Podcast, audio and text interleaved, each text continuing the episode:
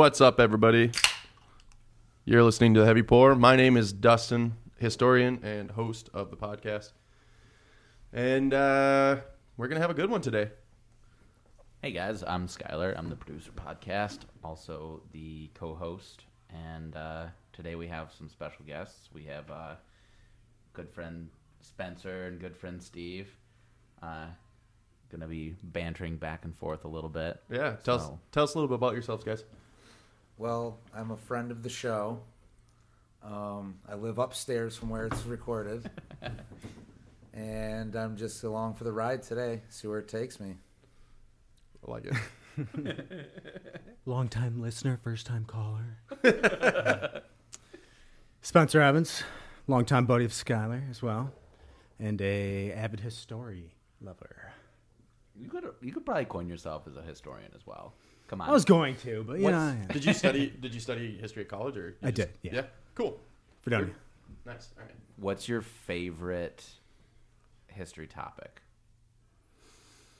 Probably the Rome or like Napoleonic Wars. Yeah, those are classics. Rome was my major entrance to like academic study of history, not just like reading books. Mm-hmm. Yeah, I had a really amazing professor on uh, ancient Rome. Yeah, like my actually it was my first class at my undergrad, and it just like made me go, oh, cool. I could like actually do shit with this. so, yeah. Uh, anyways, yeah. So we've got the four of us here today. We're just gonna be jabbering back and forth. Uh, the topic is an interesting one. Bit of a, actually, it's kind of stays connected to previous ones we've talked about. We're we've been sort of world travelers with our uh, discussions, talking about how coffee and tea and alcohol have come full circle around the world and driven a lot of uh, human movements. So, but today this one is we're going to talk about Commodore Matthew Perry and the uh, the opening of Japan and the fall of the Tokugawa shogunate. Um, interesting. Nice. Not to be confused with Matthew Perry from Friends. Uh, okay, so I literally, He's not a. Commodore. I literally was like, wait, what's this guy's first name? Commodore Perry. He's like, it can't be Matthew Perry. That's he's a Yeah. fucking actor. Right. And then He sure was enough, a pretty funny admiral. Yeah. sure enough though, Wikipedia, it's Matthew. I was like, that's a good namesake. What was his name in the show? I never watched. Chandler. What a Chandler Bing. fucking name. Chandler Bing. Commodore Bing. Commodore Bing. So, Matthew Perry. That's where this thought came from. yes. Apologies. Um, Bring us back. Yeah, can we Sure. be any more off track? that's what happens. Yeah. That's what happens. Part of the part of the welcome, reason to we the, welcome to the heavy pour. this is yeah know? this is what we do. This is the heavy pour. Um, in fact, getting off track is kind of what inspired the whole podcast, anyways. So, in regular fashion, Skylr and I were having a beer at a local watering hole a couple weeks back, and uh, they have this Japanese sort of facade in the restaurant. And I don't know why, but in my head, I was like, Commodore Perry, let's talk about that. And Skylr was like, let's do it. In typical Skylr fashion, just let's let's fucking run after it. Sounds about right. I didn't know which one he was talking about, and I thought he was talking about the beer by the by Great Lakes. so I was like, "Yeah, let's talk about I mean, Commodore Perry." I respect that. I respect You that. know, it's a good beer, but uh, It is a good It's going to be a great episode. There you well, and then it got even more confusing because I got home. I so that was what uh, Three weeks ago or month almost a month ago. Yeah. So then Spencer started talking about it the other day, and he goes, "Yeah, I just read. I just finished uh, reading about Co- uh, Commodore Perry," and I was like, "No way! That's so like ironic. Yeah. Like this is gonna work out perfectly." fortuitous. then The I found brother, out. though. Yeah. Then I found out there's more than you know two. So which makes sense. Is uh, what's his name? Oliver Yeah, Hazard. Oliver He's the Hazard Perry. elder brother, right? Yeah, he was older. But he died young. Yeah, he got sick in the Indies, the West Indies, and he died. That happened to a lot of people. Like a couple years after the war. So. Yeah. He was like 34, from what I heard. Pretty young. Yeah. The only reason that I remember His that is brother 'cause just it- lived way longer. So. Yeah, well, Ended up doing more. But yeah. Matthew lived to be 65 or so, which I guess for that time was pretty damn old. yeah, especially being a But- baby. Yeah. Disease. A lot of disease. Yeah, we talk a lot about. There, I think like in three of our or four of our episodes, we talk about like scurvy and how something as simple as citrus has helped save like millions of lives. Yeah. That's true. We talked about um, well, we're we're not going to recap every every episode here, but um, how rum used to be like a you know a nutritious drink that they would drink on, Yeah. on a ship because they were 'Cause they- dying. The Daily Top in Well, uh, yeah. in the British Navy, they just stopped doing it. It In, I think like the eighties. Oh, the- oh, yeah, Because until toddy. then, like each certain ti number of times a day, they could take like a drink of rum. It was like Yeah. like the rations. For the Right. day. Yeah. But it went up until pretty recently. Starting out when rum was first being produced in America, I uh, their daily ration was a pint of rum, a full fucking pint of rum. Yep.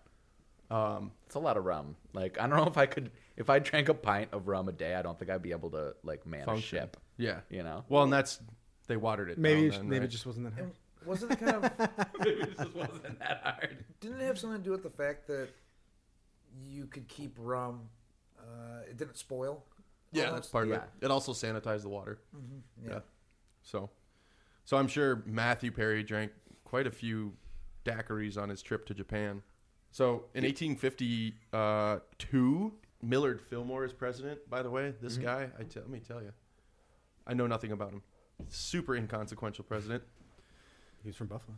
Was he really? Yeah. He lived in East Aurora for. a Oh bit, my God, actually. I There's a love house. The, the house. Landmark. Miller The Yeah. Museum. Yeah. That is beautiful. At the end of my uh, the street that uh, my street is off of, Center Street. really, It's at the end of Center Street. Yep. that's so fantastic. Yeah. Well, Mr. Fillmore. We'll do on location. sometime. Right. We'll do on location next podcast. yeah, yeah, I like You it. can't say it, but Right. sounds great. Even if we're not there, we'll say we are. So You'll have to take our word for it. that we're lying. Uh, so President Fillmore sends Perry uh, on a trip to Japan, sends him with a flotilla, which because he's named Commodore, it just sounds like such an imposing title. I'm like, oh, this dude was like commanding a hundred ships, and he's like, no, it was two uh, two frigates and two sailing ships that roll into Uraga Bay. He sails in with four ships, and Japan was so behind the times because of their 250 years of isolation that they went, ah, fuck, we probably should listen to this guy, which is crazy to me. He had two ships that had guns on them and two more ships that just had stuff in them. Like Didn't they line the shores with samurai? maybe in that movie, I, Name that movie. Uh, What is the movie? Last Samurai. I'm That's- guessing. Oh, Yeah. okay. with- it takes place after this, with roughly. Tom Cruise. right. Wow. Well, Yeah, I that mean, one's- it's it's fiction. The Well, real, the realist of samurai, Tom Cruise. Well, it's funny is I, I thought I had no familiarity with what we were talking about at all, but I'm very familiar with the poor dramatization of the events that took place. So it's that industrialization in Japan, Yeah. which what we're comes after about. this as a result of this. Um, because basically japan the shogunate especially saw that they technologically were so outmatched that they just kind of had to they at first they allowed perry to come in with his uh, letter from president fillmore demanding a treaty. They let him in because they were like oh we'll just stall for time and then we'll we'll catch up technologically. But it turns out you can't catch up to 250 years of keeping yourself isolated in you know in a speedy way. So basically with four ships he comes in and says here's this edict that i'm laying down to you. You've got some time to think about it. He gives him like a year year and a half to think about it. And this is all happening at the same time throughout the rest of the world that like great britain is under the rule of queen victoria. Russia is under the rule of tsar nicholas first. I don't know if have you guys ever heard of king leopold from uh, belgium Yeah, with the Congo. I yeah. have not. Yep. So he basically committed some incredible and horrific atrocities in the Congo. But it's like the age of colonization ramping up. Um, Imperialism. yeah, yep. and so the U.S. is just trying to catch up to France, Russia, and the Great Britain at this time. So this is basically the whole reason he goes over there is because the U.S. is just starting to like come around in terms of its own independence and sort of figuring out. Because in the 1850s, you know, it's been a country for 60 years or so. Yeah. 65, 70 years or so. So they're still trying to figure out like the way forward for how the U.S. interacts with the world, and they just followed in the footsteps of Britain at this point, basically. What did they have to trade? Well, basically, Great Britain had just won the Opium War with China and forced them into Pretty dope war. nice Pretty sad. Jokes by Sky. so they forced them into a treaty, and basically they could exploit resources out of China for the betterment of Oh, okay. Great Britain.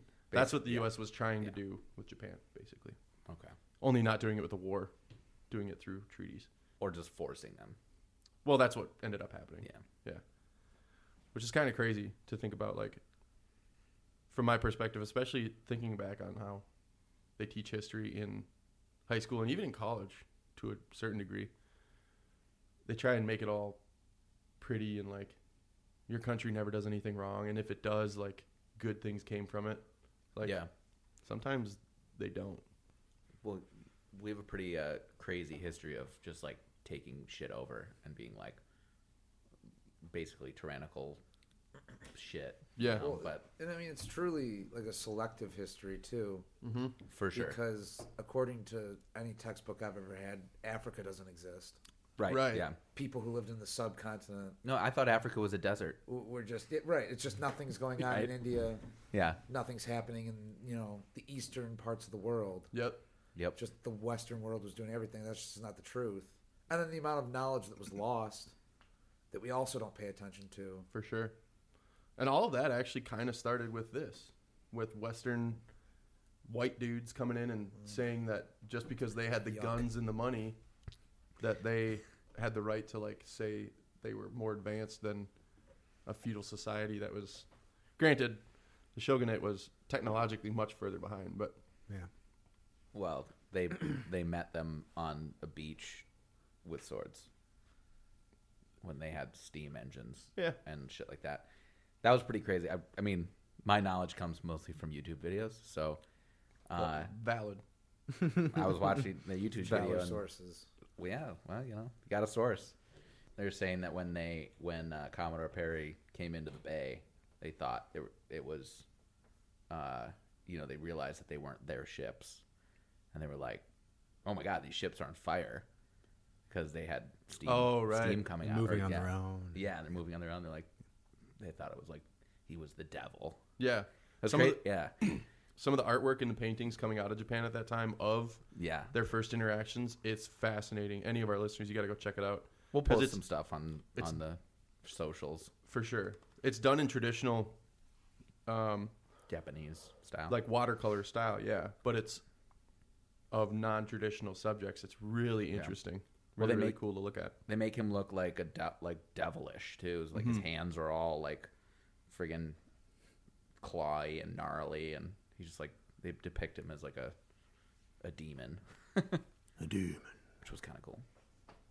But anyway, Yeah, so he rolls in all devil-like, and basically forces allegedly allegedly, basically forces Japan to treat to um, negotiate um, for a treaty, which is eventually signed. Um, he comes back after that year and a half of letting uh, the Tokugawa family deliberate over how they want to interact with America. So in February 1854, he rolls back through. This time with nine ships, though, and he goes right into Edo Bay, which is Edo is now Tokyo. And within a month, they had signed the Treaty of uh, Kanagawa, I think is how you pronounce it, which basically made it so that the U.S. was the only trading partner with Japan, and Japan had to give tons of concessions to the U.S. in exchange for things like guns and steamboats, right? But Technology. yeah, but I think you could say the U.S. gained a lot more than Japan did in the interaction, which is it follows the pattern going on at that time. Think of Indochina. France just completely subjugated that entire section of what is now like Vietnam, Thailand, Myanmar. mm-hmm. Makes sense why Japan hates us so much or hated us so much, like before the World Wars. Yeah, I mean, I guess you could extrapolate out that far. That gets a little dicey from historical standpoints because there's so many factors that cause events like that to happen. But that oh, for sure, but that did start i would say the the idea of expanding your borders taking what you want by force that was Mhm. definitely instilled in I would say, the Japanese hierarchy at this point in time. So yeah, I mean, Yeah. you could say that it had a, a huge effect on later events that a lot of people are more familiar with, like World War II. Yeah. yeah for sure. Well, it made Japan want to modernize so Yeah. that they wouldn't be China essentially, as the other Western countries Yeah. divvied up China essentially. Exactly. yeah. So they didn't want that to happen, so they took all the ideas and technology and weapons they could to like, advance yeah. and to become an industrial society super Yeah. quickly. Which It happened really fast. succeeded. Yeah, it was Yeah. very quick because Like- they had the Yeah, 70 pretty years or something, they went from basically feudal East Asian equivalent of like knights and castles. In 70 years, they went from that to like the most advanced technology of the time, like steamboats, which is insane. yeah, that's crazy. yeah. I mean, Um, World War II was like just over hundred years later. That's that's another crazy thing when looking into this topic that I came across is that Perry was born in 1794. The U.S. had been a country for what five years at that point, The Constitution, yeah. and he died in 58. So another five years, no less than five years after he died, we're fighting the Civil War. The Revolutionary War and the Civil War seem like such distant things from one another, but they really aren't. Yeah, And that's something that I encountered while doing this. Because then another 50 years after this, you're it's 1900 and you've got freaking airplanes flying around. yeah. Exploding just- shells and Yeah, it's crazy how fast Crazy. it moves. That's pretty nuts. One of the most interesting things for me, also while looking into this, was that this is all happening sort of in a time when these empires are really, really expanding. Like Queen Victoria, the 1850s, is taking Britain to its biggest boundaries in terms of territory. France is taking huge chunks out of Africa in terms of territories there. And it's just amazing to think of um, all of this happening with all of these different countries subjugating massive parts of the rest of the world, but then also meanwhile having something like the revolutions of 1848 going on as well. Yeah. Um, all throughout Europe, basically, there's these massive labor strikes going on. They go from these big fights over reforming, giving power to the, the laborman, you know, the, the small guy. Within 50 years, they now control territories that's not traditionally, for instance, French or something. Right. It's just incredible to think of how quickly all of this happens. And Commodore Perry is a great example of that. He sails in in 52, and by 54, he's basically got Japan in the pocket of the U.S. And a big reason for that is this gunship diplomacy that they're using. For instance, on the first visit, he shoots off all 73 cannons of the ships that he has in the bay. Basically, blank fires them just to scare the fuck out of the Japanese, show them that they're not messing around, right? So, eventually, the Japanese think about it. He comes back less than a year later with more ships. He had wintered, well, was going to winter in uh, Hong Kong, but then heard that the Russians were on their way and was like, shit, we got to get back and get our treaty. So he ends up back in Japan in March of 1854. He's actually pretty warmly welcomed um, by the Japanese on his second visit, probably because they had just figured out that, well, there's not much we can do. Make the best of it. Yeah. So he'd been there from since February. So by March 31st, Japan has signed an agreement with the U.S. This is the first treaty in over 200 years between Japan and the U.S. Yeah. So this is at the convention of Kanagawa. I think I mentioned it earlier. Hopefully, I got that pronunciation less shitty this time. Mhm. And it's a it's an im- really important uh, thing for not just Japanese history but world history moving from this point forward, from 1854 forward. This Treaty of Kanagawa is, has a lasting legacy for uh, international relations.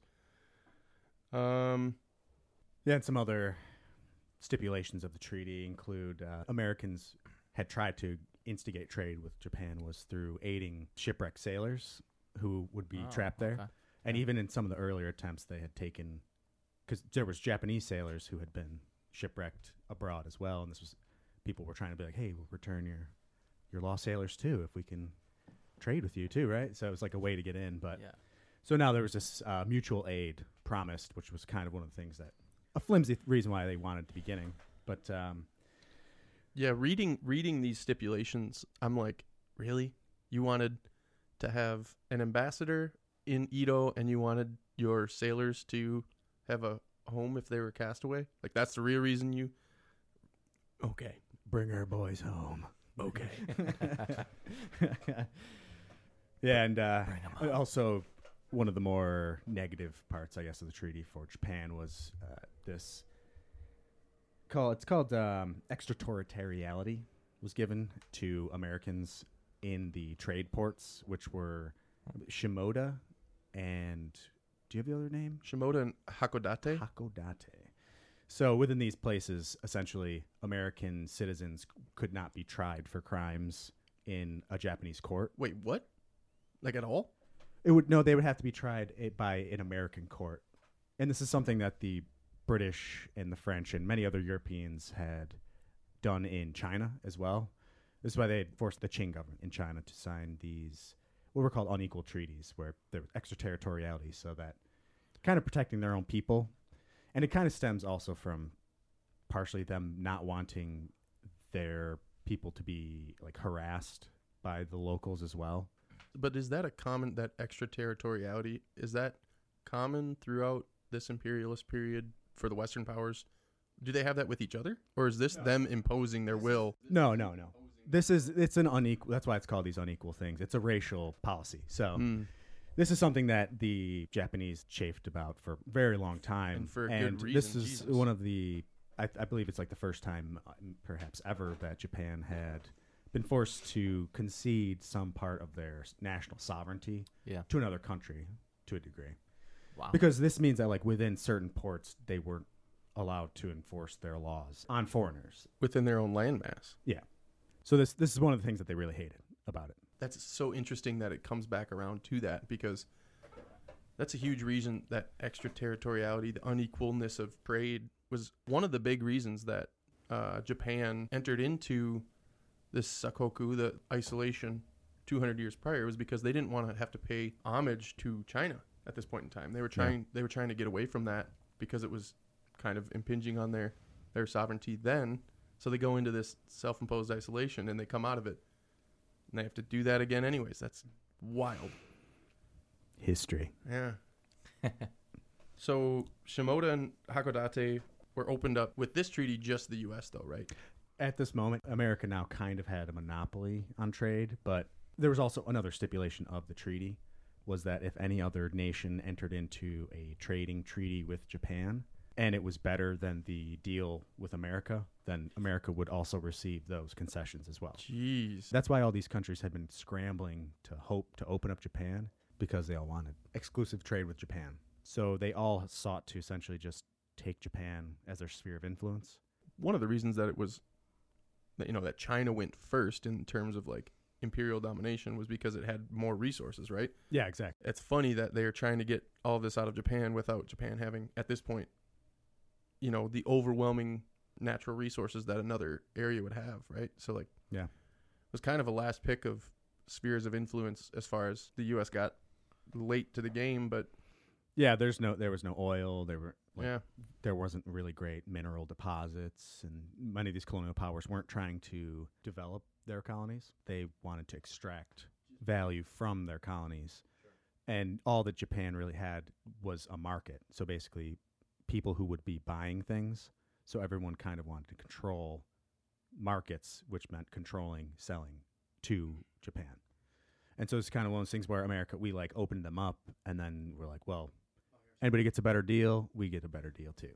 Yeah, and that makes total sense because this is coming into the height of the industrial revolution in America, right? This is where the same period where the US has got steamboats and they're getting, you know, really accurate rifles and they're the Gatling gun, you know, repeating carbines and of course it's all very militarily based, but there's other things um, that improve living for people. Yeah. And if Japan doesn't have the resources to make those things, they at least have people who can buy them. Yes. So that makes Yeah. sense that the U.S. wants to get in on that, especially since not only could they buy them, but they had nothing even close to it right up to this point because they had been in isolation. Yeah. So in that sense, it definitely could have been a jewel in an empire, and the U.S. fucked up and fortunate at the same time got there, right? Like, Well, it's just one of those things where, like, at some point, someone was going to force the issue. Right. It wasn't like Japan was going to be allowed to be a medieval society until 2020. You know, we were just the first ones to get there, and like we even said earlier, that Perry was supposed to wait a year right before he, He was- returned, and he cut it short because he heard a Russian squadron had entered and was trying to open trade with them. So he was like, "Oh shit." If they get the best deal, they, or maybe they could even sign some sort of deal where it was only Russia that could trade or something. So that's Right, the fear.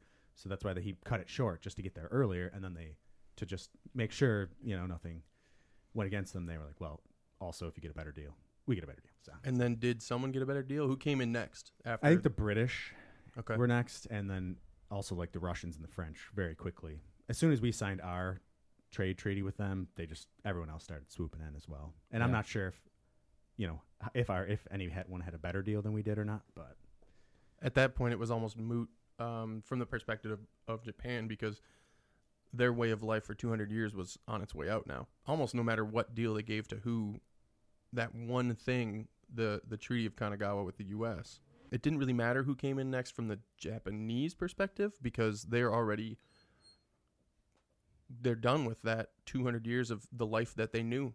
yeah, and and also, I mean, this is like the impetus of why they just went gung ho for industrialization because this is a major awakening for their country where like in that first time when he when Perry arrived, they were allowed to land some Marines and sailors on an island near Edo.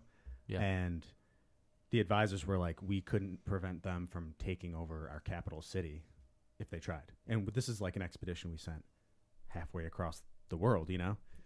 Yeah. So this is like a major shock to the people of Japan where they're like, okay, we either advance ourselves or we'll be ground to dust like China. Yeah. And that's crazy. kind of what is the main impetus is this strengthening Japan to prevent the Europeans from dominating them any further.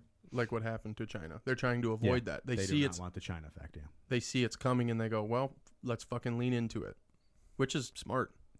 Yeah, and it's kind of an interesting thing them waiting all that time because Right. they were able to like start fresh at a period of incredible technological advancement, like steam engines for ships, steam engines for trains, all types of different metallurgy advances, crop, agricultural stuff, weaponry itself. I mean, up to this point, they only had sword, spears, arrows, and then they had some like old muskets. Yeah. But again, a musket compared to a, a weapon in 1854, often rifled muskets and Right. cannons that can fire extremely far, explosive shells, you know. Yeah. They were able to kind of shop around the world and look for The best shit. the best. So they're like, what's the best type of government? And then they could tweak it and even be like, oh, the British government is great, works well, but what's wrong with it? And we could fix those issues. And then they didn't already have things in the way of industry because they were like a medieval society. Yeah. So they could start fresh and plan out their industry nationally Wow. as opposed to it kind of just hodgepodge like in America. There's a spurt here, spurt there. And then eventually it kind of takes off. Yeah. Whereas here, Japan can just go, thanks for all the work you guys did. We're going to take that now. Yeah. And and again, coming back around to them seeing the writing on the wall, they've already seen China go through really shitty deals, and all of their Yeah. resources just extricated to a point where it wasn't worth it really for Chinese people, but they had no other choice at that point. So again, Japan leans into it. Um, and there's a quote here that he's, he's one of the figures from the era, Shimazu Nariakira. He's quoted as saying, "quote If we do, if we take the initiative, we can dominate. If we do not, we will be dominated." So from Yeah. this point Kill forward, killed. yes, from this Hey, point forward, nice. th- that is Jap- Japan's one goal.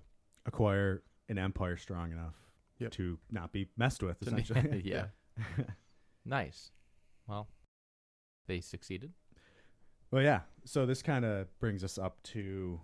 So we're talking about all this need for centralization, for all this planning, building like an industrial society from a medieval society, essentially. Kind of requires lots of centralization and also an intake of brand new ideas, and that's not exactly the strong suit of Tokugawa shogunate. As we've seen, they completely blocked off the country and kind of caused this isolation itself as well. Sure. And they were already the way the shogunate worked was that it was nominally the emperor was still there, but he didn't have power. But the shogun, basically a generalissimo, a, Yeah. a, a war leader, Grand warlord. yeah, grand warlord. That line, it was a hereditary line. The Tokugawa is actually their their family name um, for the shogunate. So they're overseeing this whole period, this 200 year period, Mm-hmm. um, but they're doing it not through sort of authoritarian means that we're used to. Like they're not doing a, a King Louis the Sixteenth and and or they're not pulling a Napoleon and trying to control everything themselves, all centralized. Instead, they hand it off to, um, I think it's pronounced daimyo Yeah, the daimyo. daimyos. So these are regional leaders that they're friendly with. So they Mhm. hand the power off to them and say within these daimyos, they basically have like regional autonomy, except they answer to the the shogunate with tribute. Ah, So the daimyos they don't answer directly. Uh, They don't have to follow all the rules that the shogun enacts in his lands, but they do have to have tribute to the shogun. So it's already decentralized. yeah. It gives power over to a big group of people who are all roughly equal in power. That's a good way to then prevent anyone from rising up if everyone is equalized and held back technologically. No one can Yeah. build up enough power to overthrow the shogun, who is on friendly-ish terms with, you know, all these daimyo and everything. So divide and conquer, essentially. Right, exactly. Uh, once they see that they need that centralized authority and figure to direct Japan into the we will dominate, not be dominated, Yeah. they see they need that central authority and they look at the shogun and they go, You're not that. Right? Everything is decentralized and you're using katanas versus a Gatling gun.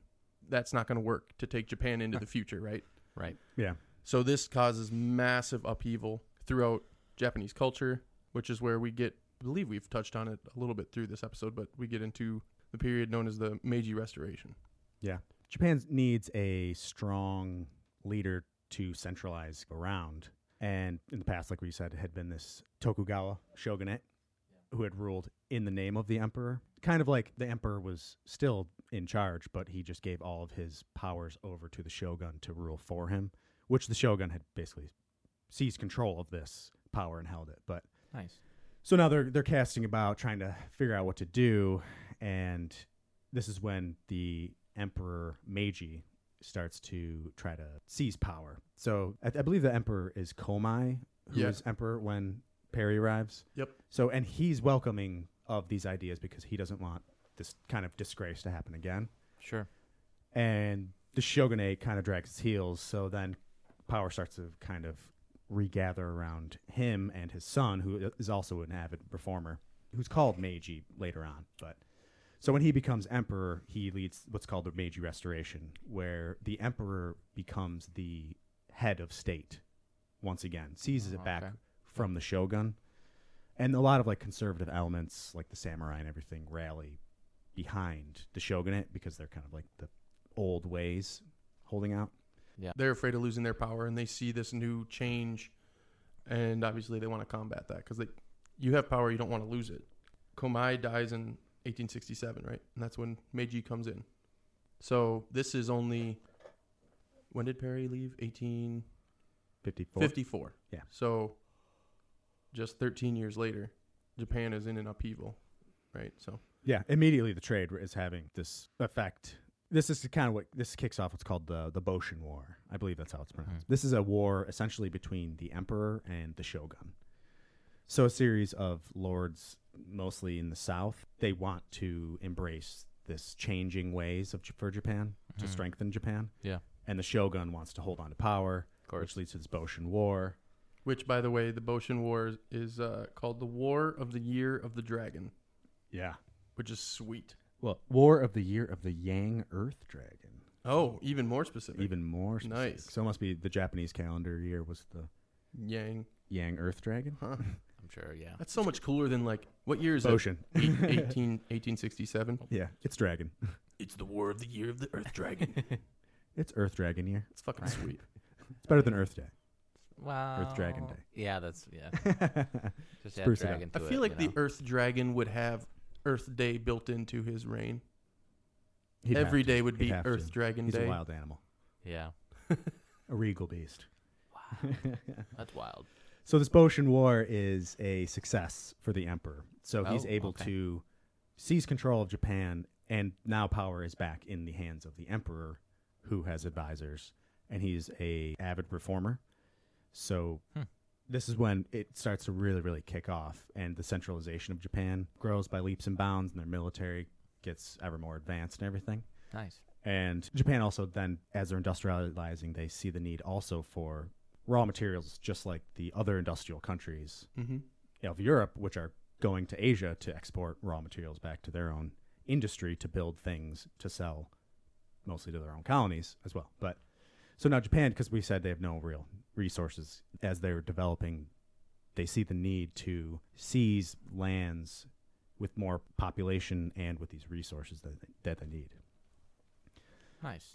which leads to i mean the closest to japan is korea which is i think it's like less than 90 miles away It's super Really? close. it's really close at one point to japan if you look at a map, Huh. it, it blows me away every time I see it because I always think of Japan as being further down into what was that the South China Sea? yeah I always think of it being further south, but Japan is actually really far north, and Japan's southern points are like on the same latitude as Korea or close to the same. Like it goes below yeah it, yeah it always just blows me away when I look at that, and so it makes it really easy for them to get to Korea.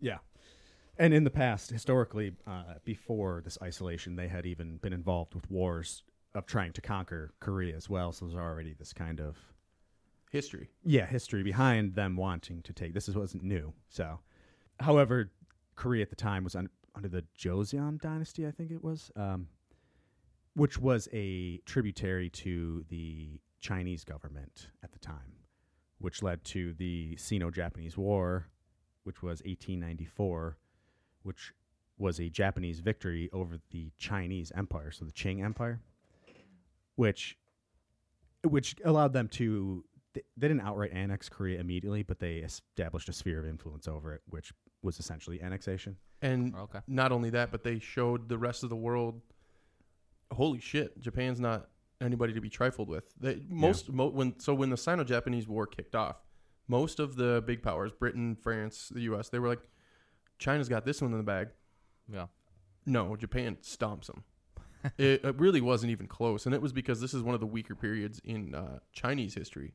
Because they're also suffering from all these partitions we already mentioned. Mm-hmm. So they're not in the best shape, but still, the population was probably like five times more. Yeah, than I heard- you know. I heard some figures at this point. Japan has somewhere around 70 million people, and China has 500 million. Wow. And they stomp them. Wow. Crazy. So it Which was really embraced the new technologies. yeah, ex- right? exact- And that show, this is only 30 what, four- years. 30 years? Yeah, Yeah. 30 years from when Perry showed up and they showed up on the beach with swords, you know? Wow. And I mean, it doesn't even stop there. Just this, the impacts of this. It I reverberates mean, even yeah. further, yeah. Only just over ten years later, so 1905, the Russo-Japanese War breaks out.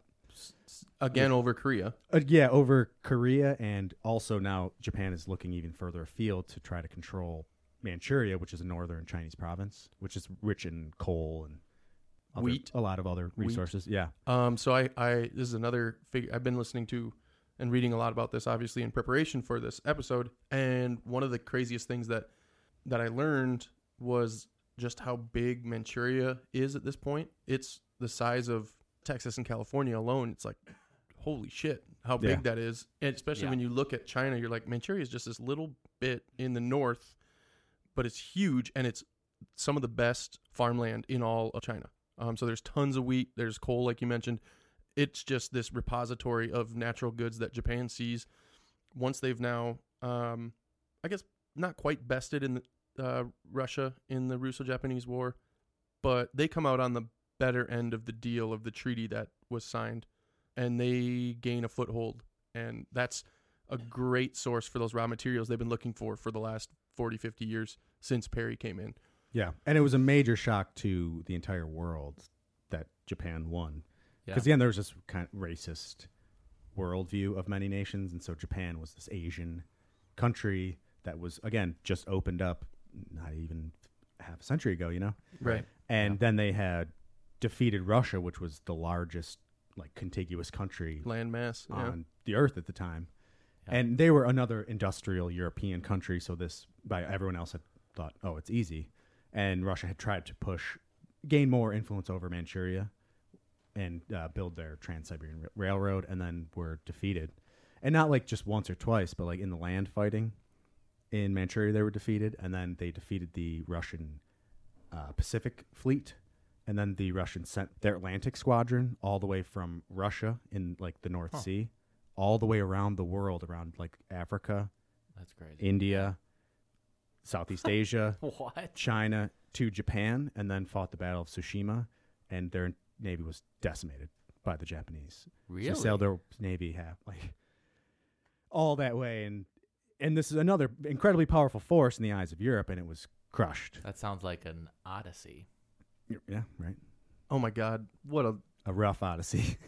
Go all that way to get just that's so Crunched. many incredible miles. Yeah, But- yeah. that is. And again, that's just showing Japan. Like, wow, yeah, Th- Yeah, they're taking on they a- do not want to be messed with anymore. They're taking on another power. They've had exactly. enough. That's it. Listen, They won't these- be like the others. had enough of these foreigners, these white foreigners coming trying to kick their ass. That's exactly Had it. enough of this racist bullshit.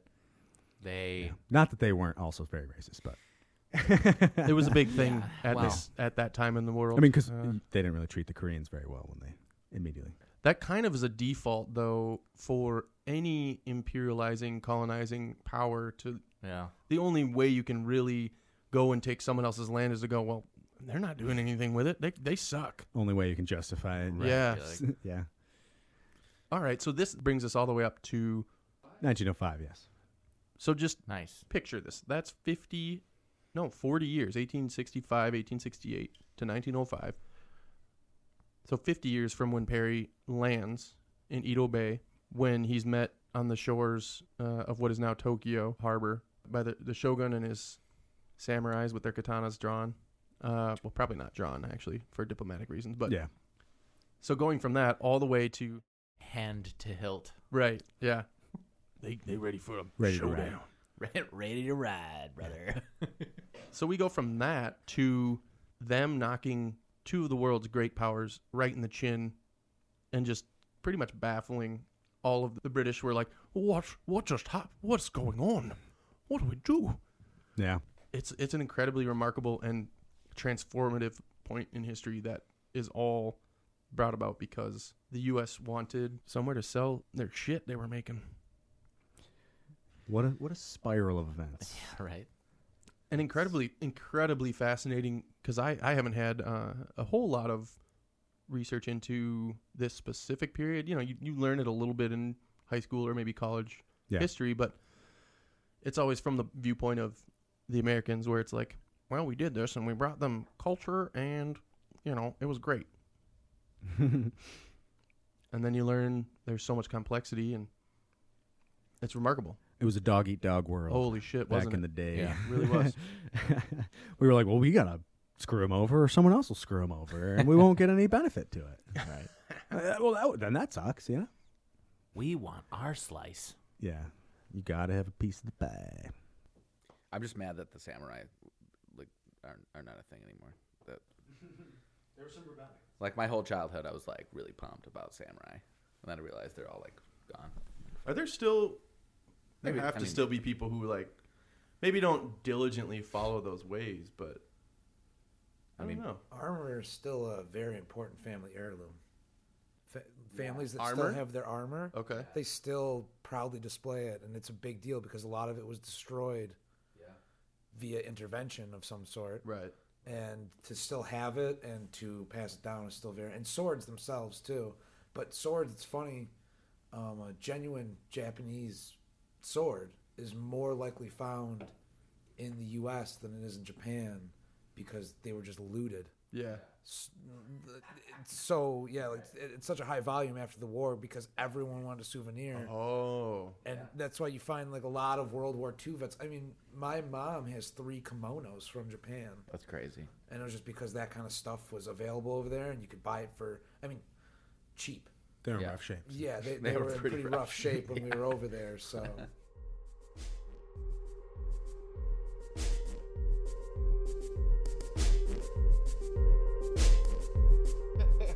Thanks everybody for listening. Uh, you've been listening to the Heavy Pour. My name's Dustin. Yeah.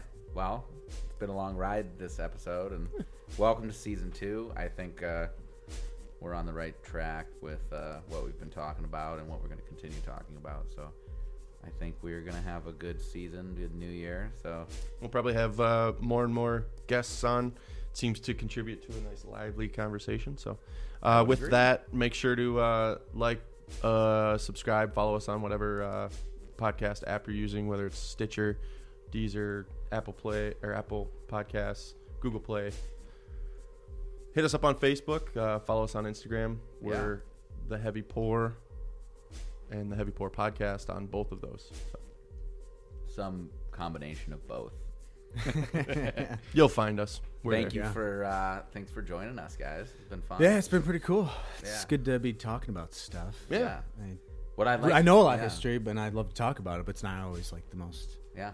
conversational type thing to really go into. Yeah. so.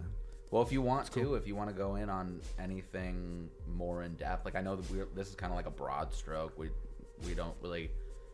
Sometimes we go into you know certain topics pretty deep, but sometimes we don't. So if there's anything you want to talk about, just like you know, let us know and we can focus a podcast around that. Even you know, That'd Fashizi. cool. Sounds good. So All right. thank you, Steven. You're welcome. We out. Bye.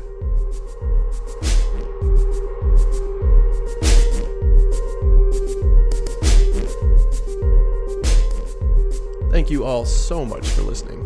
The Heavy Pour is researched and written by Dustin Bardon, recorded and produced by Skylr Carrow, and edited by us both. Check us out at The Heavy Pour Podcast on Facebook and Instagram, or at our website, theheavypourpodcast.com. There, you can also find any citations or corrections we have made. Our intro and theme music were written by Skylr, with photos by ourselves as well as Kaylee Kirkpatrick. Thanks so much for listening.